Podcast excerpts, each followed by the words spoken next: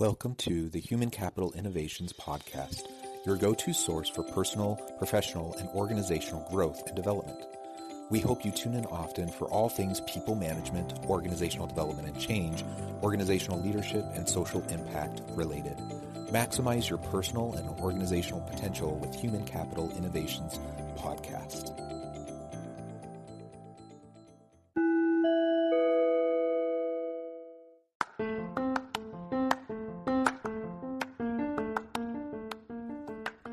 Welcome to the Human Capital Innovations Podcast.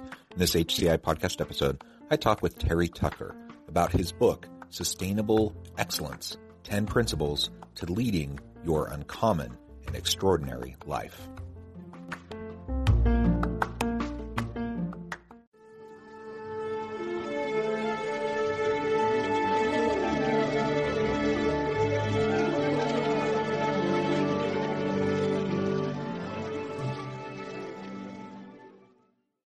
Terry Tucker, welcome to the Human Capital Innovations Podcast.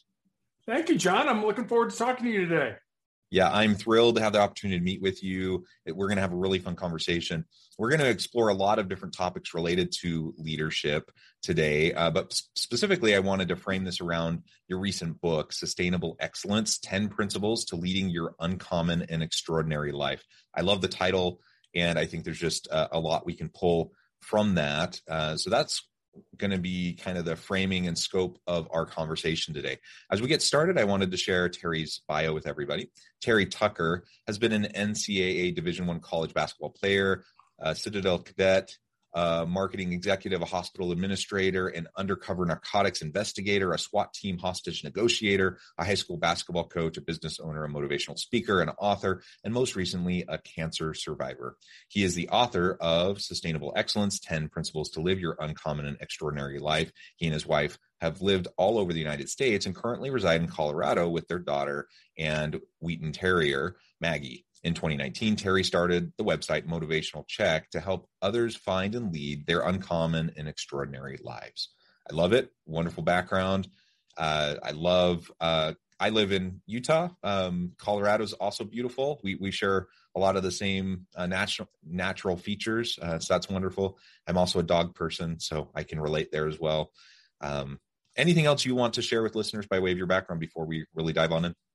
No, it's funny. I listened to you sort of recite my resume, and I figure, you know, one of these days I'm gonna have to figure out what I what I'm gonna do when I grow up. You know, I've had so many different backgrounds and, and, and different jobs and things like that. That a lot of it, maybe we'll get into, maybe we won't. A lot of it was really kind of things that my dad wanted me to do, as opposed to things that I wanted to do. And uh, you know, I kind of had a choice out of college. He was sick; he was dying of cancer I had a choice whether to go into business. I obviously chose that. If you look at my first two jobs, but my passion had always been law enforcement. My grandfather was a Chicago police officer from 1924 to 1954. So was in Chicago during Prohibition, during you know the gang shooting it up and everything. So um, we can get into that maybe if it if it comes up. If not, let's let's just dive in.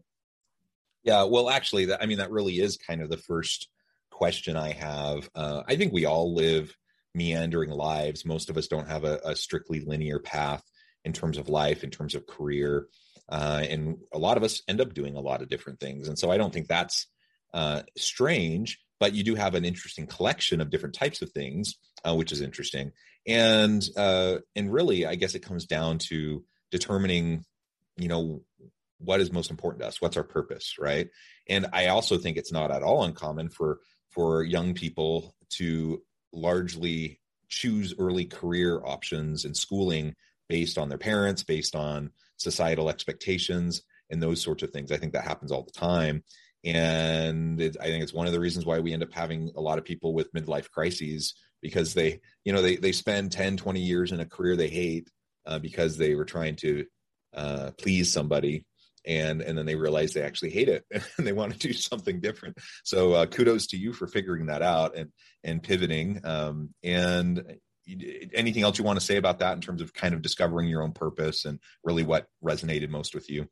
No i, I think that that is important you know to to follow your path your your purpose your career your why whatever it ends up being for you.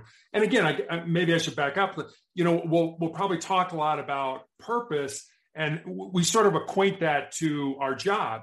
It doesn't have to be your job. You know, I mean, in a lot of cases it is, but you know, you could have a job over here to pay the bills, but your purpose is to write or to paint or to volunteer or whatever that ends up being, whatever you feel in your heart. And and I always tell, especially you mentioned young people, if there's a if there's something in your heart, something in your soul that you believe you should do, but it scares you, I'm going to tell you to do it. Because at the end of your life, the things you're going to regret are not going to be the things you did. They're going to be the things you didn't do. And by then it's going to be too late to go back and do them. Yeah, yeah, absolutely. Well, wonderful.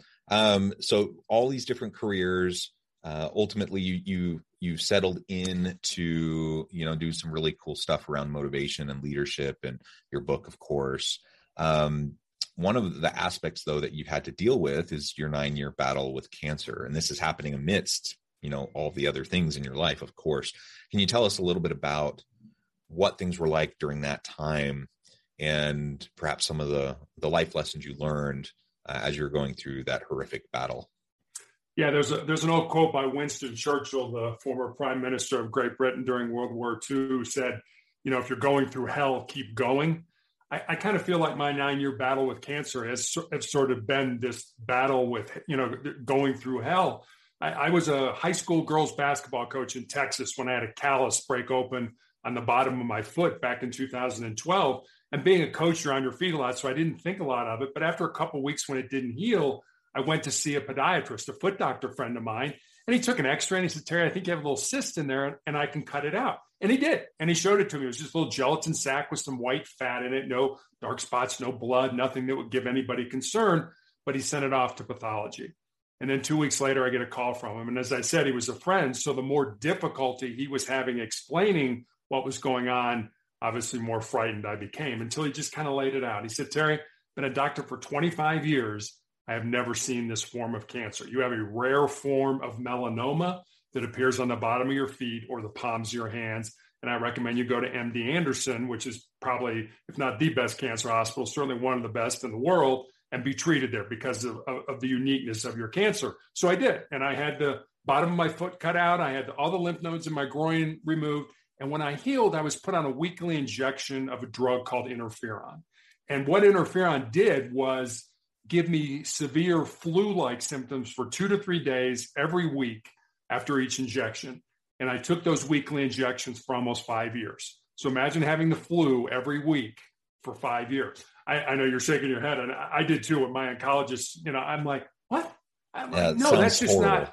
Yeah, yeah, that, it's cruel. Yeah, nobody should have to do that. She's like, do the best you can. And so eventually that was 2017 when I had to stop the drug. It became so toxic that I ended up in the intensive care unit with a fever of 108 degrees. Uh, that was 2017. The disease came back when the drug was stopped. 2018 had my left foot amputated. 2019 it just creeped up my leg into my shin. Had two more surgeries, and then in 2020 had an undiagnosed tumor in my ankle that grew large enough that it uh, it shattered my tibia, my shin bone, and my only recourse right in the middle of the pandemic was to have my left leg amputated. And I also found out that I had tumors in my lungs and I'm being treated for those right now. So, on that uplifting story, what's your next question?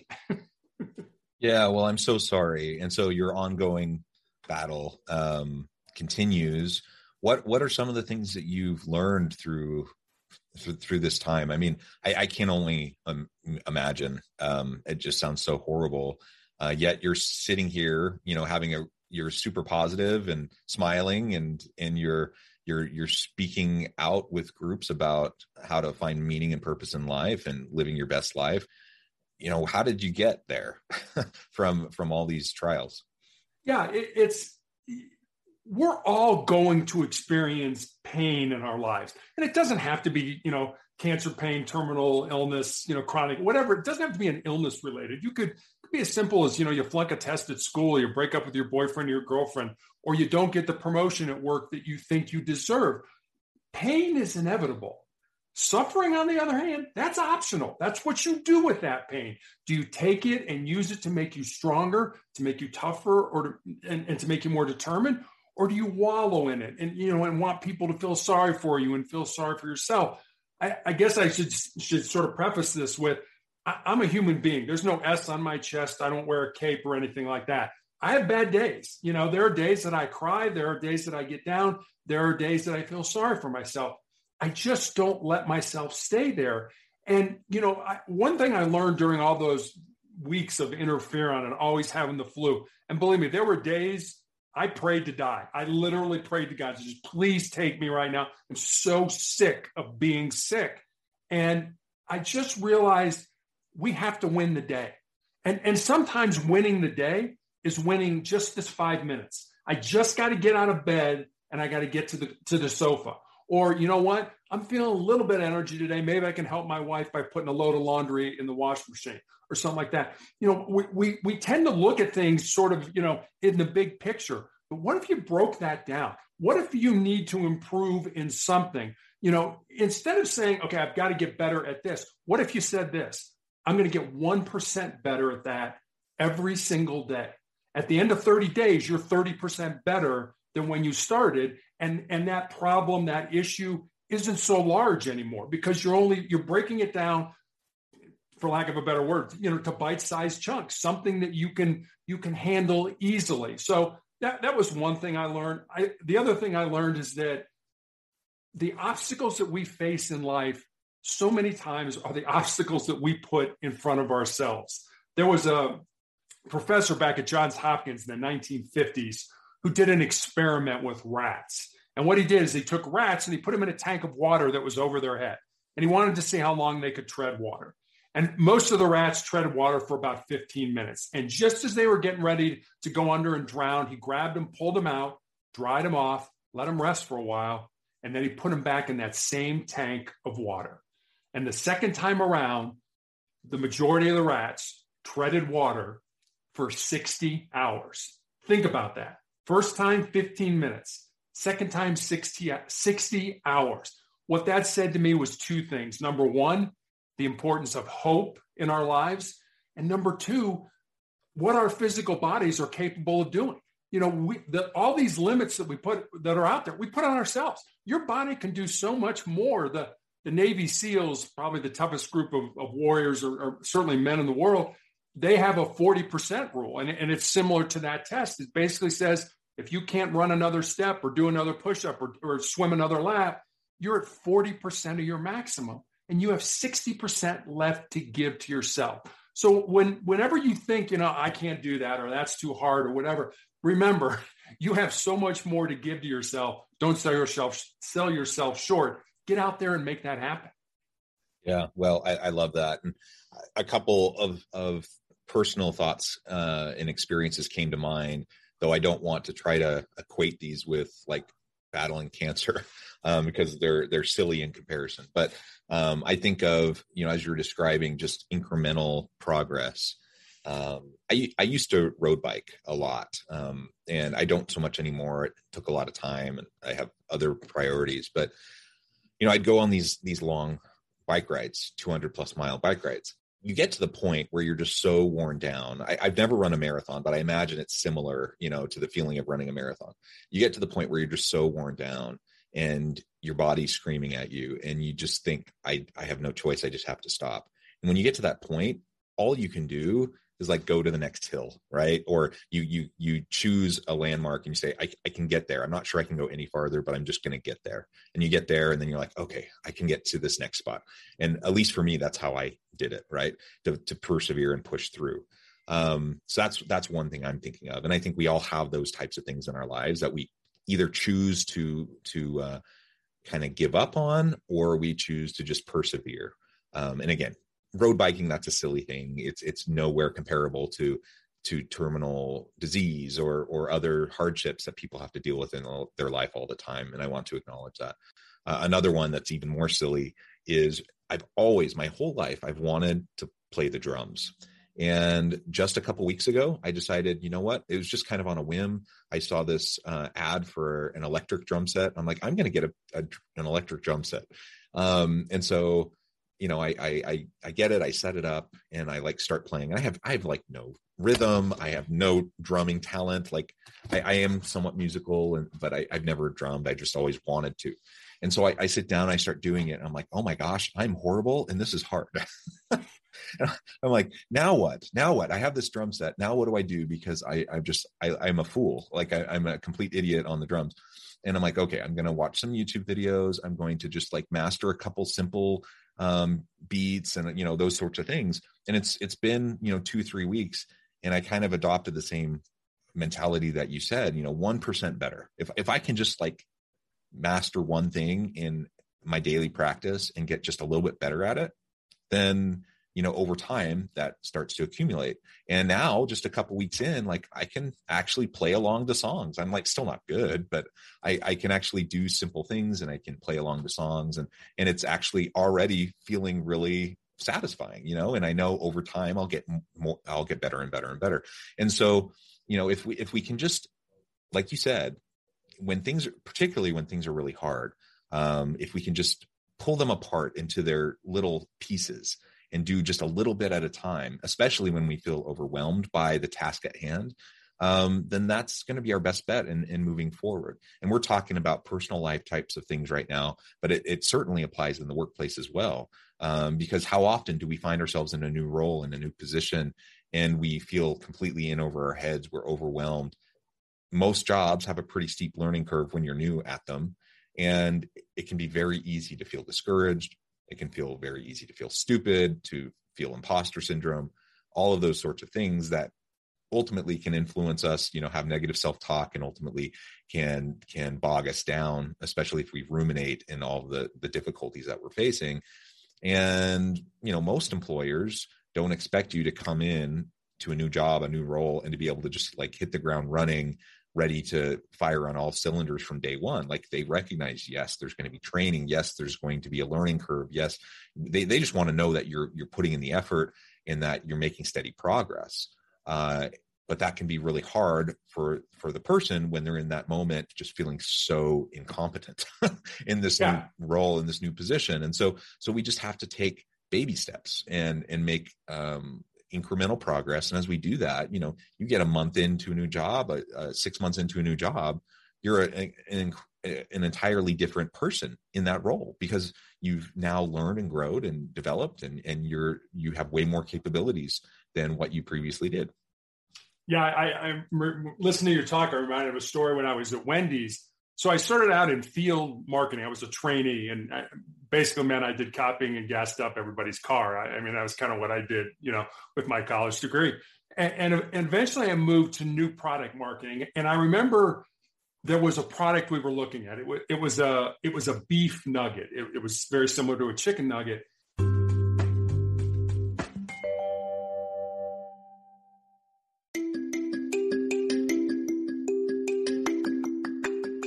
excited to announce the publication of my new book from HCI Press, Bluer Than Indigo Leadership The Journey of Becoming a Truly Remarkable Leader. Early in my adult life, I learned about an Asian proverb that translates as bluer than indigo. If you think about the color indigo, it is a brilliant, deep, and vibrant blue. What some would call the bluest of blues. To have something that is bluer than indigo is rare and truly remarkable. Contrary to popular myth, there is no one size fits all or cookie cutter approach to effective leadership. There's no silver bullet, no secret sauce, no go to model that will solve all of our problems. The truth is, great leaders have all had their unique strengths and flaws, and have all had to discover and then pave their own distinctive path in their life's journey to fulfill their leadership potential. Bluer Than Indigo Leadership will help you discover your own path and explore those ordinary, everyday actions that will help you respond to an uncertain future and produce extraordinary results for individuals, teams, and organizations.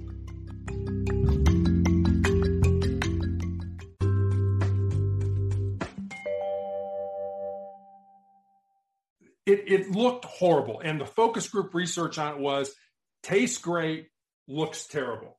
But there was one of the directors was like, you know what? I really think we should put this in a market, a, a group of stores somewhere, say Indianapolis, whatever, and test it because I, I, really have a good feeling about it. And all the data, all the research said no. And you, you got to understand when we did that, that was hundreds of thousands of dollars because it's it's putting equipment in, it's getting suppliers, it's training, it's putting stuff on menu boards, it's keying stuff on the register. It, it's hundreds of thousands of dollars. And this guy just kept pushing. We should try it. We should try it. We should try it. And and so the vice president finally relented, said, fine, we'll try it. We'll put it in Indianapolis. And it failed miserably. Great taste, looked terrible. And we were all, you know, we get into debriefing meeting at the end, and we're, we're you know, the rest of us are kind of like, man, this guy's going to have his hat handed to him, you know, because he did this.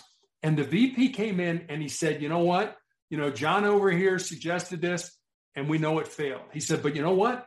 I want all of you to have the attitude of John. If you believe in something, I want you to stand up and say, you know what? I believe in this. I know all the research says we shouldn't do it, but I want you to, to if, if your heart tells you to do it, I want you to be confident enough and, and feel good enough about this group that will support you in it. We may not do it, but I want you to be able to do that. And we were all, you know, I was a kid at the time. You know, I just graduated from college.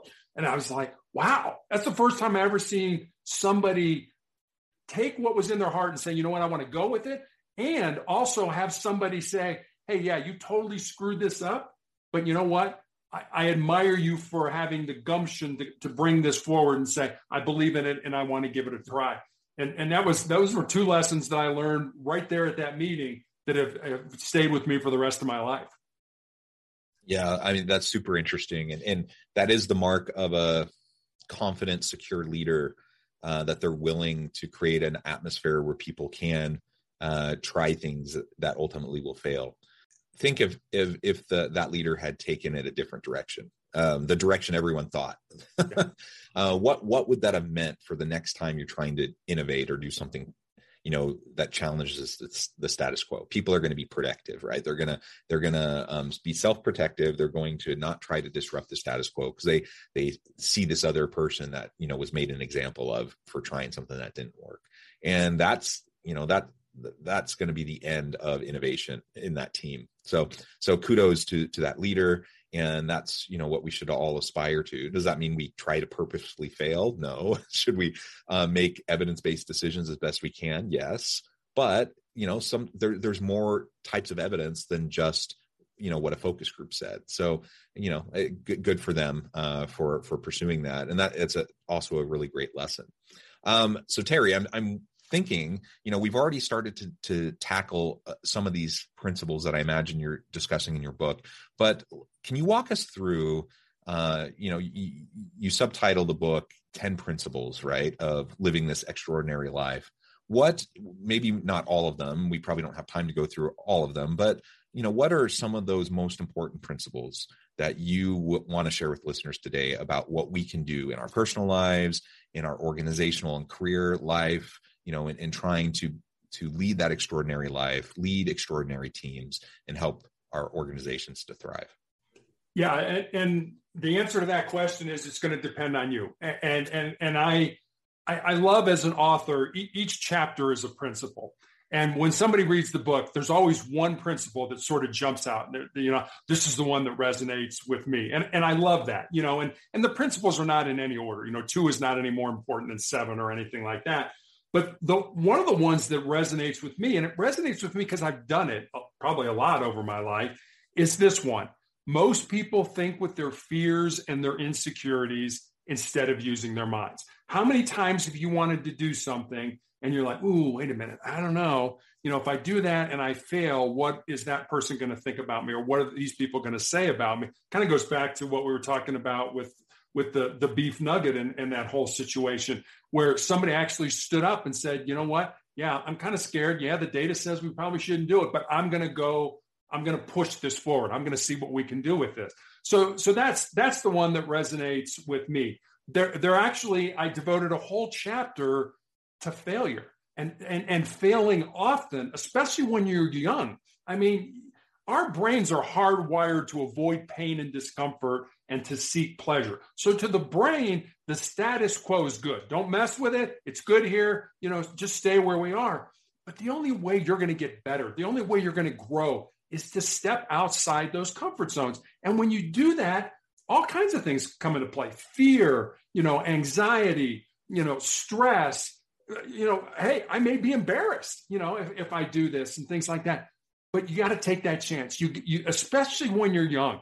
I mean, like you said before, when you go into a job and, you know, I was a trainee, I, I, I could pretty much do no wrong because I didn't know what I was doing. You know, I mean, I, here I am with this business administration degree and I think I know everything about business. I didn't know a thing about business. You know, I had to learn by sitting back and shutting up and watching and seeing how people, you know, that was that was successful. That wasn't why, you know, and, and kind of being intellectual about that. So that's that's another one about failure. The importance of listening. Uh, and w- one of the jobs that I had was a hostage negotiator on a, on a SWAT team.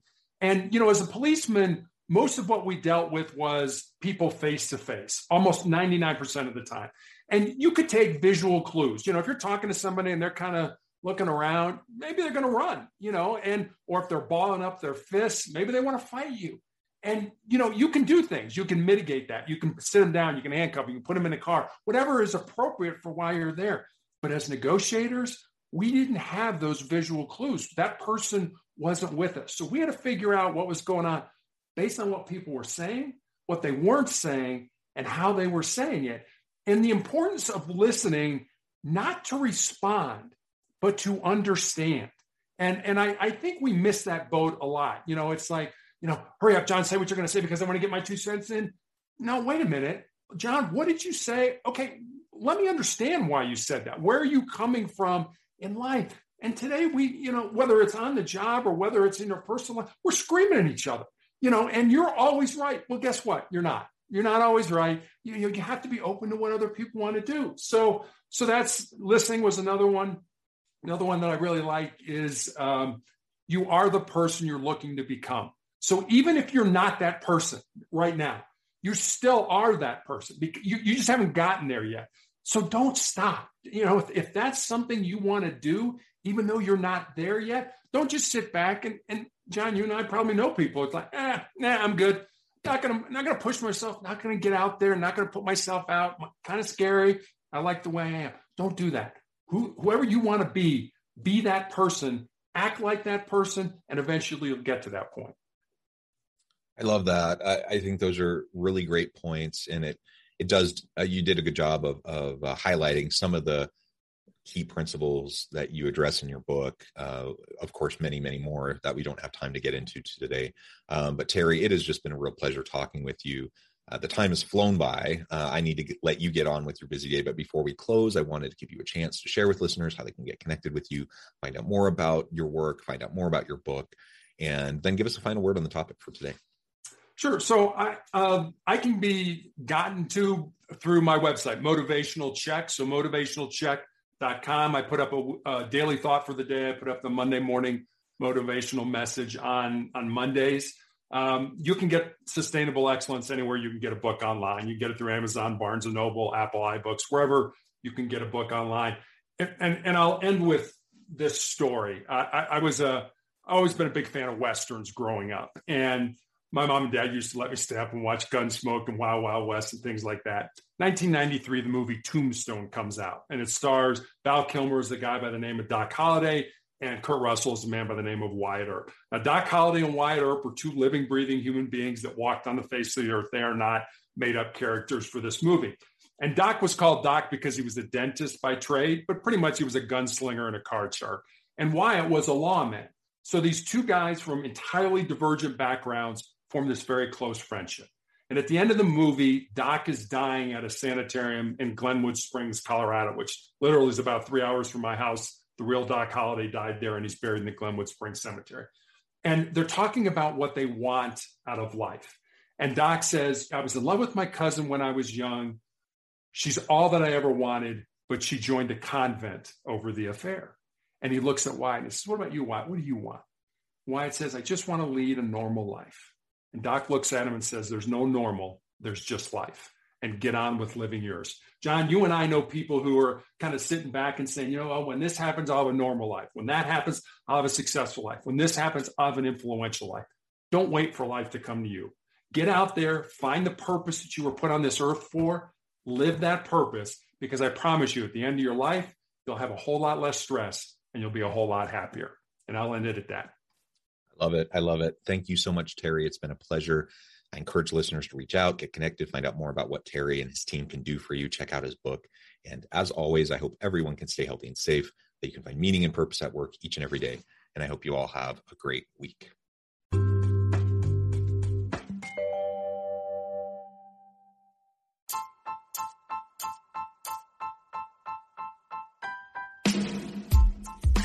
Alchemy of truly remarkable leadership. Ordinary, everyday actions that produce extraordinary results. Consider how the nature of work has shifted over the past 50 years.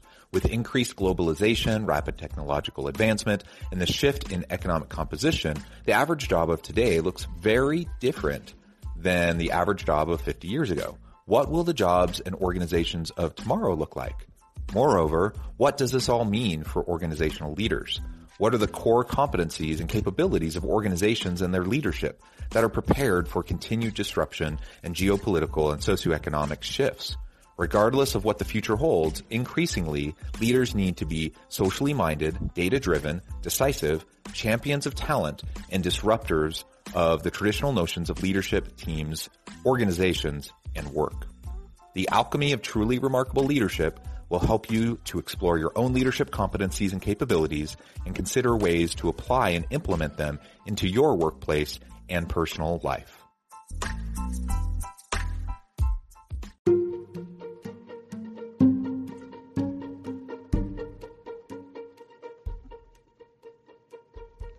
Check out Human Capital Innovations magazine, Human Capital Leadership.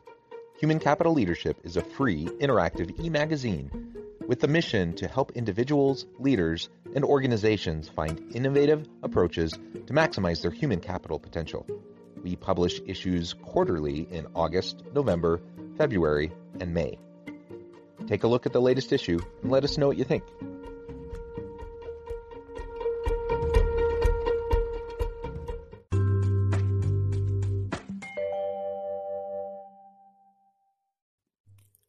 Thanks again for joining us for this episode of the Human Capital Innovations Podcast. I hope you stay healthy and safe and that you have a great week.